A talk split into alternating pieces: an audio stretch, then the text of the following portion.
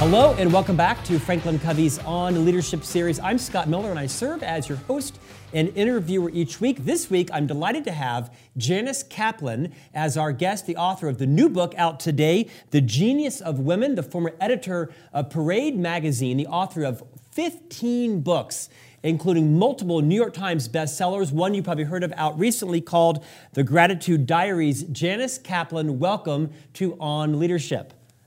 Thanks, Scott. It's such a pleasure to be here. Hey, delighted to have you. The book is out today. It's in hardcover. I was honored enough to have an advanced co copy and softcover, as is my nature. I read the entire book, The Genius of Women. Delighted to have you here today and kind of get into uh, some of the passion that you've uh, brought to the book from your, your lifelong career and your research. Before we actually get into the book, Janice, would you kind of acclimate our audience, our listeners and viewers to your career, some of the books that you've written, and perhaps why you chose to write this, your fifteenth book, about the genius of women? Well, thanks, Scott. You know, I've spent much of my career going back and forth between being a television producer and a magazine editor. As you said, I was the editor of Parade and uh, and a writer. And many of my books have been novels um, over the years. And then I, after I left Parade, I switched to nonfiction. And I have been very passionate about the books that I write. And this one in particular, The Genius of Women, is a subject that has just intrigued me from the start. In fact, way back when, when I first graduated college, when I graduated Yale, I had a fellowship from Yale to write my very first book. And that book was called Women in Sports. So in many ways, this is a subject that has intrigued me and interested me for, uh, for much of my life. Well, the research in the book is phenomenal, and it's extraordinarily well documented and researched. I found it captivating. As a guy, I had to put it down sometime and kind of like not carry all the sins of my forefathers. But I also found it to be very insightful around how I'm helping to be part of the solution or the problem, right? Including the women that are in my life. I'm the father of three young boys, five, seven, and nine. But that doesn't um, inhibit my ability to teach them how they can also be motivators behind genius regardless of gender. You have some fascinating interviews in the book and a couple of great quotes from people that you interviewed. So I'd like to start in the beginning of the book where I believe it was, Janice, one of your interviewees said that genius is where extraordinary ability meets celebrity. Will you expand on that? Yes, that was a wonderful professor from Cambridge University who I met way at the beginning of my research. And we were having lunch together and I asked him about genius and he sort of pondered and in his gloomy English accent, which I won't try to imitate, said exactly what you just said, that genius is where extraordinary ability meets celebrity. And I was sort of taken aback because this was a very uh, academic sort. He's a professor at Cambridge, as I said. He did not mean celebrity in a Kardashian sort of way. I am sure this is a gentleman who has never heard or watched reality television. But what he meant by celebrity is getting your work noticed, getting your work seen. And whether you're in academia or whether you're working in, in a company, you know that you can have a brilliant idea. And if nobody's paying attention to it, it really doesn't matter very much. And for so much of history, and quite frankly, up to this very moment, women have indeed often had the extraordinary ability, but they haven't had that notice. They haven't had their work seen and recognized. The other thing I discovered, both from this professor and from others, is that there's another element to genius, which is that genius needs to be nurtured. And I think we make a mistake when we think of genius as just being something that springs up full form, you know, that either you are or you aren't. And I had a rather broad definition of genius as I was doing this book. I was thinking of it just as people who are really smart and people who are really interesting and people who are really successful and talented at what they do. And what I discovered over and over again was that talent, that core of knowledge and understanding needs to be nurtured, whether it's one person, parent, teacher, leader in the company, C E O, somebody who sees you, who recognizes you, and tries to make sure that what you have can develop. Janice, I feel like I earned an honorary humanities degree in reading your book because you exposed me to so many um, artists and, and sculptors and geniuses, of, regardless of gender, throughout the book, some hidden and some not. I love this quote also, that you need access to be a genius. I mean, in many ways, that's kind of one of the premises of your book, is that the reason why such a wildly disproportionate of humans that we now think of as geniuses are men, because they had access that most women didn't have two hundred, five hundred, one thousand years ago. Talk a bit about the role that access plays in how men might have dominated this uh, colloquial phrase of being a genius. Well, I think it's two parts there. One is indeed the access and the variability to be able to practice your craft, whether it's art or writing or science. And uh, the other, as we said, is it getting noticed? Because one of the things that surprised me so much is that I discovered women from the past who I personally had never heard of. Right. And I'm pretty good on these on these subjects and on, on women's topics, but I didn't know about some of the women genius painters of the Renaissance. Um, we all know Michelangelo, but we sure don't know some of the other names of the great women painters. Um, and the same thing in the in the Golden Age. We all know Rembrandt, but do we know Judith Leyster? Probably not. And what was interesting to me is that with so many of them, they actually were quite famous in their time, mm-hmm. and then they got written out of history. And Scott, you, you mentioned before that you have three sons and that you uh, you were kind enough to read every page of the book, and I appreciate that. And, and the book is not an angry book, and I hope you found it that way. No, yeah. um, it's a book that, that recognizes these as issues that have gone on. And certainly there was no reason for men who were in power to want to give up their power. We all understand that. And one of the things I think that has happened is that we're starting to look at things differently now. I was really excited to come across a woman painter again named Clara Peters, who I had certainly never heard of. And I don't think most of us had heard of. She, again, uh, was a Dutch painter at the at the time of Rembrandt. And uh, then the Prado Museum in Madrid a few years ago gave her a solo show. All of a sudden, Clara Peters was a huge star. And um, I happened to be in Madrid at one point as I was working on this book, and I did go, and there, they still have several of her paintings up.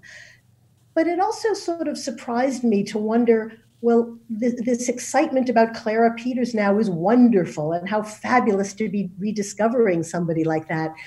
But it also gives you pause, doesn't it? Because if her work was brilliant now, it was also brilliant for the last four hundred years. And why didn't we know that then? Why are we only seeing it now? And that's true for so many, many other women uh, throughout history. We like to think that that's changed. We like to think that we are all pretty aware now that we're giving men and women the same opportunities. But um, I walked through the Metropolitan Museum of, of uh, Art in New York, where I live, just a week or so ago, and um, I did not come across too many women artists. I had to look really, really hard. And just one other quick story on that, which is that studies have shown that if you show people works of art, there is no way that they know whether the piece is by a woman or by a man.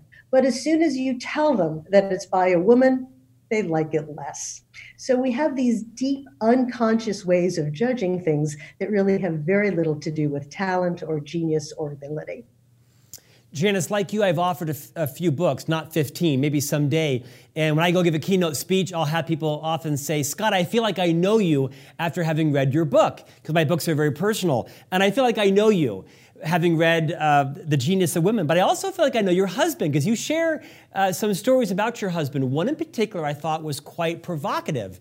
And it kind of centered around you and your husband uh, coming to the realization in your own art collection, in your apartment in New York, I think it was in New York, where you realized there were vastly more male artists than female artists, and you kind of took it a couple steps further into the art gallery scene. Would you kind of recreate as much of that? Because I found that very insightful in my own relationship with my wife around how we make decisions and how we're unconsciously biased or consciously biased in what we collect and like and such. It's a great story.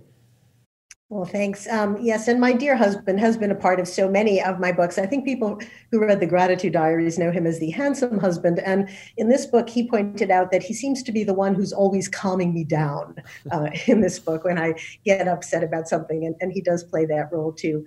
But we do have some nice art in, in our apartment in Manhattan, uh, mostly lithographs, which is what we can afford. Um, but we've collected for a very long time. And so we do have some, some great artists, mostly from the mid twentieth century. And as I was writing this book, I started walking around our apartment and counting the number of women artists that we have. And um, I went to him that night, and I forget the percentage now, but I think I said, you know, we only have thirteen percent women. We have to do something about that. And he said, well, we don't collect by gender. We collect by what we like. And as I just mentioned before, we all think that, and we don't realize how deeply affected we are. So we did go to a local art gallery where we often buy things, and we're actually, it's a woman who runs the gallery. And we talked to her uh, about that question, because looking around her gallery, there was almost no art by women there. And she was so aware of this subject, and I asked her how it could be that she didn't have more art by women. And she pointed out that, of course, she was driven by the demands of the market. And in the marketplace, again, consciously or probably much more unconsciously, people simply assume that men's art is going to be worth more than women's, so they will pay more. And um, again, as we're starting to become more and more aware of women artists, their prices are going up. I think a piece by Joan Mitchell, who's an abstract expressionist, her work recently sold for about sixteen million dollars. But that doesn't really compare to the hundreds of millions of dollars that some of the people who, who uh, are her contemporaries uh, work sells for. So the demands of the market become an unconscious part of how we value something also. If I tell you that a piece sold for one hundred thousand dollars, you think of it in one way. If I tell you it sold for ten million dollars, you think of it in a different way. And women have often been the victims of that problem too. It's a great story. It made me think a lot about my own um, subconscious or unconscious biases as well. The first half of the book is really a bit of um, uh, a tome through female geniuses that aren't common to the common person. And then you did lots of research, I mentioned, and interviews with people. You actually uh, highlight Justice Ruth Bader Ginsburg more recently, and the interview you did with the famous actress Mayim Bialik from the very famous um, uh, comedian, comedic program called um, uh, help me out. The Big Bang Theory. Say it again? The Big Bang Theory. Thank you, The Big Bang Theory. I've watched every episode. I couldn't think of the name. And she, of course, you know, plays this sort of nerdy scientist. Talk a bit about what you learned from that interview. As most of us know, she was a very famous actress in, I think, the eighties for a, a, a sitcom called Blossom. Then she, she kind of disappeared from the scene and kind of roared back on the last five or six years ago. Talk about what you learned from your interview with um, Mayim Bialik. Right. Well, Mayim was a lot of fun to talk to, as were so many of the women I spoke to. And Mayim is so interesting because she was indeed um, a star of Blossom as a child star. And then she left acting and she got a P H D in neuroscience um, and, and just became absolutely fascinated with that. And uh, as she joked, her health insurance was running out. And so she thought she had to go back to acting so that she could have some health insurance. And she was up for the job at The Big Bang Theory. And she was filling out her resume. And she didn't know where to put P H D in neuroscience. Uh, so she put it under other, mm-hmm. figuring that in Hollywood lingo, being a P H D in neuroscience was about as important as, you know, can rollerblade. Um, and apparently when the producers looked at that, they assumed that it was a joke since she was applying to for a role, auditioning for a role of a, uh, of a brilliant scientist. Um, but no, she told them that indeed it was true. And in fact, they changed the uh, uh, kind of scientist that the character was to be the same one that, that she was. She said that she thought it was so that she could correct any mistakes that they might have made. But we had an interesting conversation about the characters in The Big Bang Theory, because, of course, she was Amy, who was the love interest and eventually at the end of the show, the wife of Sheldon, the, the wonderful nerdy uh, physicist on the show. And the other starring woman was Kaylee Cuoco, who played Penny, the beautiful blonde. And it was very interesting to talk to Mayim about how you balance both of those and how she wanted girls to be able to see that they really had many, many choices in life and that there were many ways to look at what a girl can be. And that there was another character on the show who was also a scientist, and Mayim said, yeah, and she got to wear the cute clothes and have the pretty hairdos. So I think that while the show was a comedy and it was fun and it was a silly sitcom in some ways, it also had a very important message to both boys and girls to say, hey, look, there are all sorts of different kinds of people out there, and that's okay. And I bet that there are lots of really nerdy science boys who loved that show and got to suddenly see themselves as heroes too, um, just as the uh, the young women, young girls who got to watch Amy as being a, a big star uh, got to see a, a possibility for themselves that perhaps they hadn't previously foreseen. Janice, I'll bet decades from now, we'll look back on some pivot points in our generation and truly appreciate the role that Harry Potter and J K. Rowling had on literacy, right? And, and, and the future generation of readers that glommed onto reading because of Harry Potter. I'll bet the same with The Big Bang Theory, that the number of women interested in the sciences and such will increase because of that, what that program did, how it raised up this idea that you promote in the book, which is that uh, we're unconsciously absorbing messages about our value all the time. And there's no question that young girls that are watching The Big Bang Theory see two very uh, smart, capable women, one in a more voluptuous role, one in a more kind of nerdy role, to use your term as well. Talk to us about the impact of these unconscious messages that we all absorb, regardless of gender, and how do we become more aware of them to determine whether the impact is positive or negative in our lives? Well, the impact from pop culture, I think, is so much stronger than we ever realize. And the images that we see in T V do determine, especially for young kids, who we think we can be. And um, if the only geniuses you've ever seen or heard of are, you know, Sherlock Holmes and uh, Doctor House on that series and Albert Einstein in your textbook, and you don't have an image of what a woman can be as a smart, interesting and talented person, rather than just um, uh, you know a, a pretty figure uh, on on the sidelines. One of my great uh, issues that that I have a, a show that bothered me so enormously for many years was Disney's hugely successful show, The Little Mermaid. And I talk in the book about remembering the first time that I saw that movie and storming out. Um, now, in case you don't remember, in that movie, Um, Ariel is the little mermaid, and she's a beautiful redheaded mermaid who wants to get the kiss of true love from the prince. And the way she ends up doing it is giving up her voice so that she can't talk, and she can only woo him with how she looks. Well, what kind of message is that to give a girl? That to to be happy in life, to get the dreams that you want in life, don't talk. How much more do we need to tell girls just shut up and look pretty? And um, so I, I, you know, I'm I'm not a lot of fun to go to the movies with sometimes, I'm afraid, because I see those messages and I see how potent they are. And when I see little girls walking around holding their Ariel dolls, um, even when they're wearing their girl power t-shirts with it, I realize how problematic that is and how difficult it is. Disney is doing a remake of that movie now, and um, they've uh, have a, a wonderful young actress as the lead who is ethnically diverse, and so that's wonderfully exciting, and cheers and bravo to Disney for doing that. And I certainly hope that they can wipe out some of the misogyny that's in that story also. Um, one, one other story about kids like that, Scott, if you don't mind, there was some wonderful research that was done by two researchers, one named Sarah Jane Leslie at Princeton and the other Andrei Cimpian at N Y U. And they got little kids together, kids the age of, of your children, and um, they told them a story about a very, very smart person. They didn't say who that person was. And then they showed them four pictures, two of them of a woman and two of them of men. And they asked the children, who is the very, very smart person from this story? Well, up until the age of five, the children picked the person who looked most like them. So the boys picked one of the men and the girls picked one of the women. But then at age six, it suddenly changed.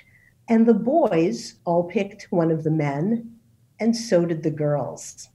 And um, Sarah Jane Leslie and Andrei Cimpian said they weren't completely sure why that change happened so dramatically at age six, but it did. And what they thought was happening was that the messages from society were so strong and had so infiltrated the children by that point that anything else just w- wasn't, wasn't nearly as important, including the fact that, by the way, at age six, most of the time, girls are doing better in school than boys are. But they, even that message isn't as powerful as the one that they're getting from all sides in the society in very, very subtle ways sometimes.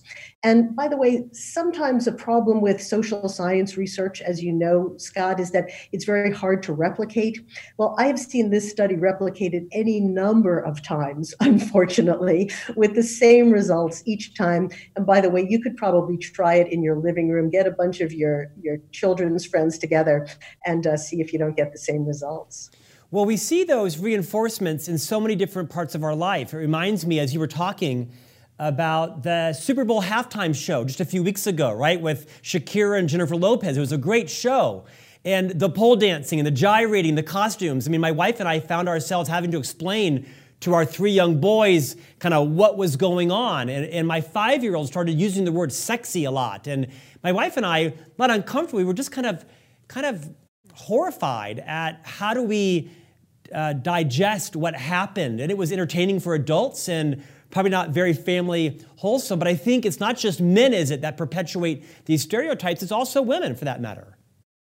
Right, and I'm glad you brought that up because I also watched the Super Bowl show and I said that sometimes I'm not a lot of fun at movies. I guess I'm not a lot of fun with T V either. I was horrified. I was appalled. I thought, you know, Jennifer Lopez is a woman who has done so much for women's empowerment and has stood for so much of women's empowerment. And this is how she wants to present a woman to this huge audience, um, but that's exactly the kind of messaging that we're talking about. And your children see that, and little girls and everywhere see that, and they assume that that is what a woman is supposed to be, and that's all she's supposed to be. And I think it's, um, I, I think it's, it's. shocking. And I'm not looking to censor anything, but we so desperately need those other images on the other side. Um, every child shouldn't have to stand up for herself and be the one to say, you know, no, this is wrong. I don't want to do that. They're too little to understand that. And every adult my age or your age shouldn't have to do that either. Uh, we should have enough other images out there uh, that, that can help us along. Yeah, for the record, big J-Lo fan, big Shakira fan, but I was left perplexed.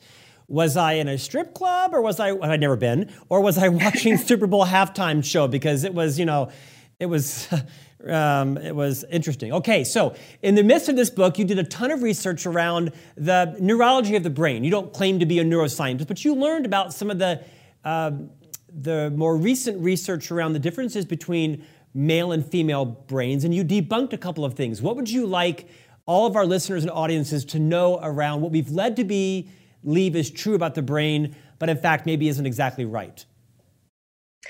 Well, we tend to think that there are indeed, as you said, male and female brains.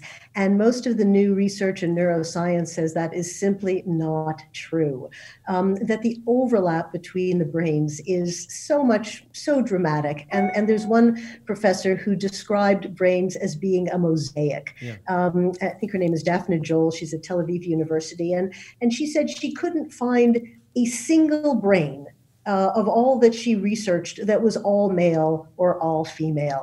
They're all a composite of different traits. And I think it's such a mistake when we try to assume that people are hardwired in a certain way. I spoke to a wonderful neuroscientist named Lise Elliott out of Chicago, and um, she just gets outraged when people talk about things being hardwired.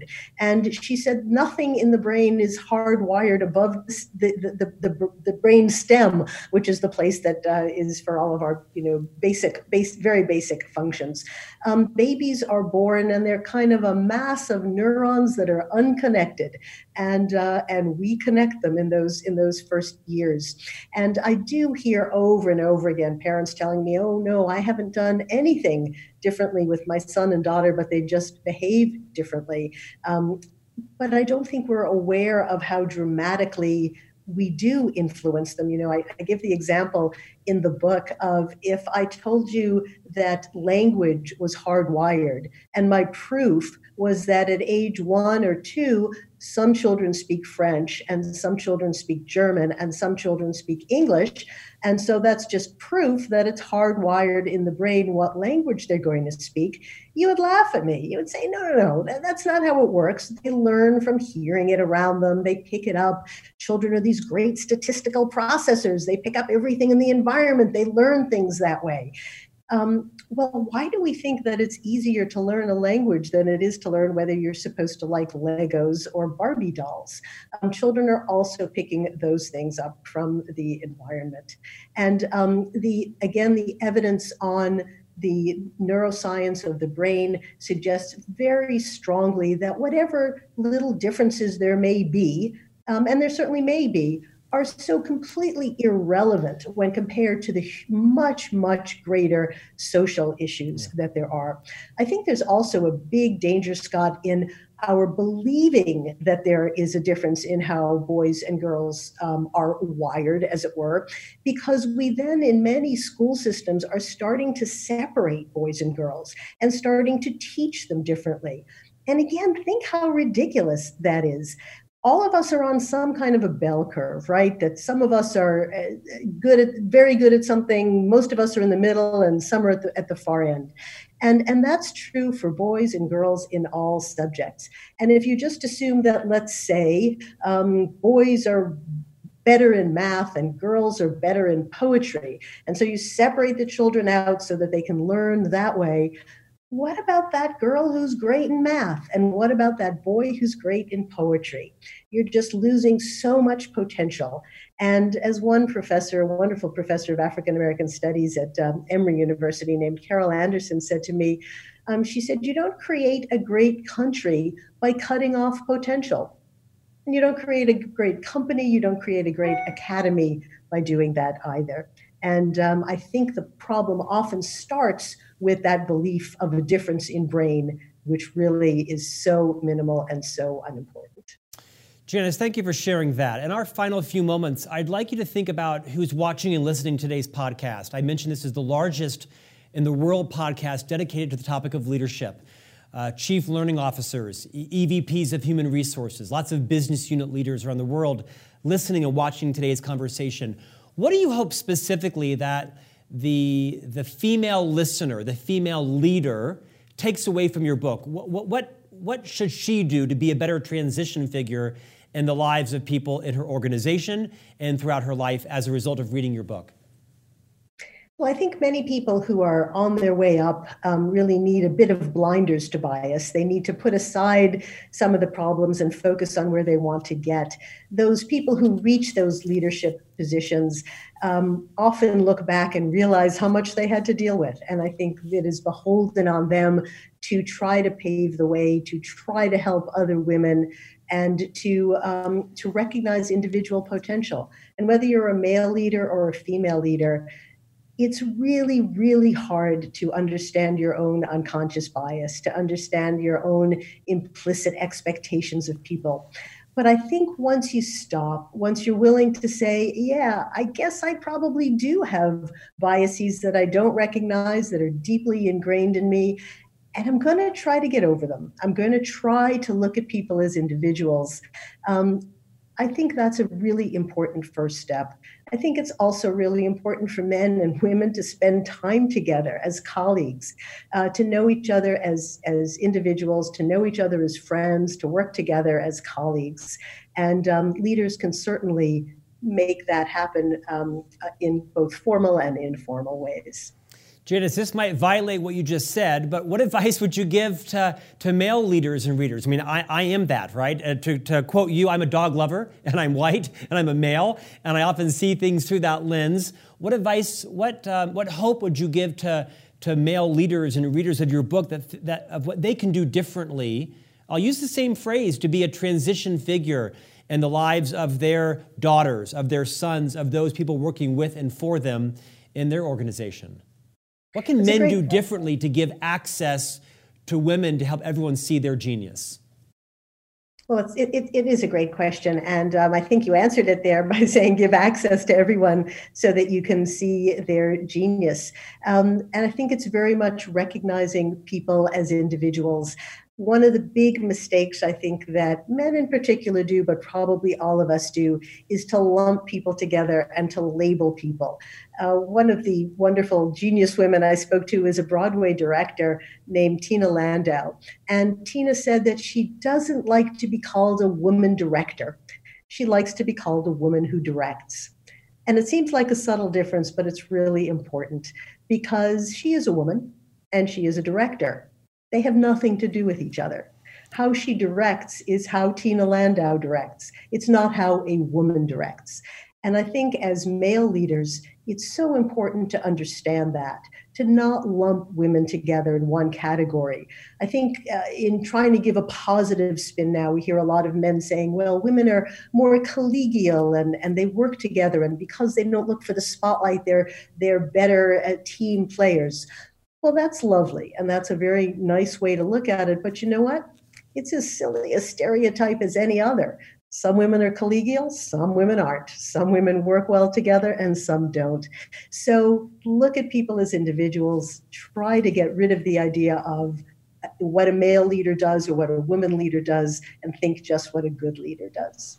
Janice, last question. I want to I want to go a little further because you you just reminded me of a part of the book where we talked about some of the now kind of outrageous comments that Larry Summers made back when he was the president of Harvard. I believe he was replaced, if not immediately, ultimately by a woman. And when she came in, she, I forgot her name, you'll remember it, she said, "I'm not Harvard's female president, I'm Harvard's president," right? She kind of made that declaration.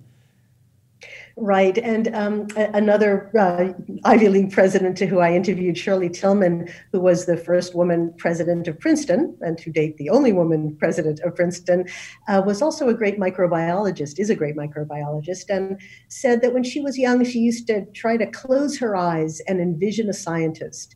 And when she could envision a woman as often as she could envision a man, she knew she was doing okay. And when Shirley came in, because she had that background, she brought in so many women in very top positions. And quite frankly, the university wasn't excited about that. The students really questioned whether this was affirmative action. And their answer came when these women turned out to be so extraordinary that three of them are now themselves university mm-hmm. presidents. Mm-hmm. So I think it's a great, a great trick.